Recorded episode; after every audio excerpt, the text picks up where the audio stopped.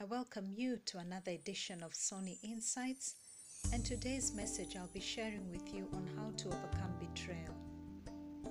Betrayal is violation of trust by someone. How can you overcome betrayal? Put your trust in the Lord by putting aside selfish ambitions and follow Jesus.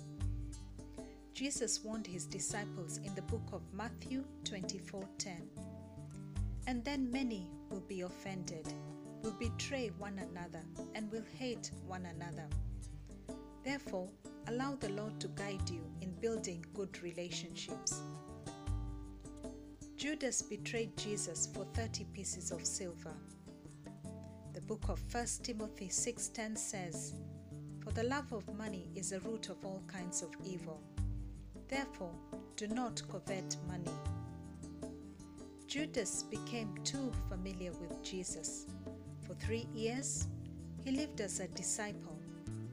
He heard Jesus teach, preach, and tell parables.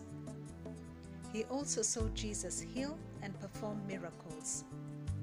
There's a saying that says familiarity breeds contempt. Do not lose respect for others or take people for granted, especially if they allow you in their inner circle.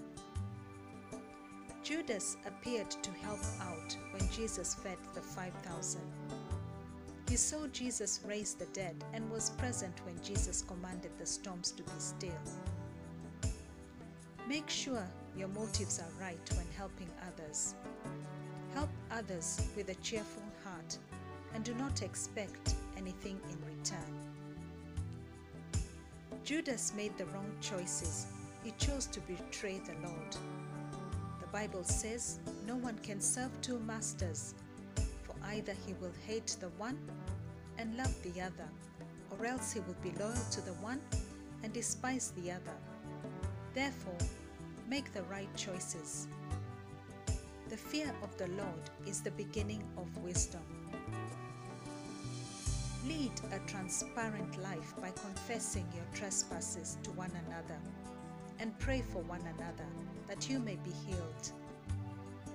Forgive those you have sinned against, people you have hurt and offended by thoughts, words, or actions, just as Christ has forgiven you. Guard your heart, for it affects everything you do. Do not open the door to the enemy through sin, pride, or selfishness. Your heart is ultimately shaped by where you lay your treasures. I will leave you with this scripture in the book of Luke 6 27 to 28. Love your enemies, do good to those who hate you, bless those who curse you, and pray for those who spitefully use you. Remain blessed in His presence and have a fruitful day ahead.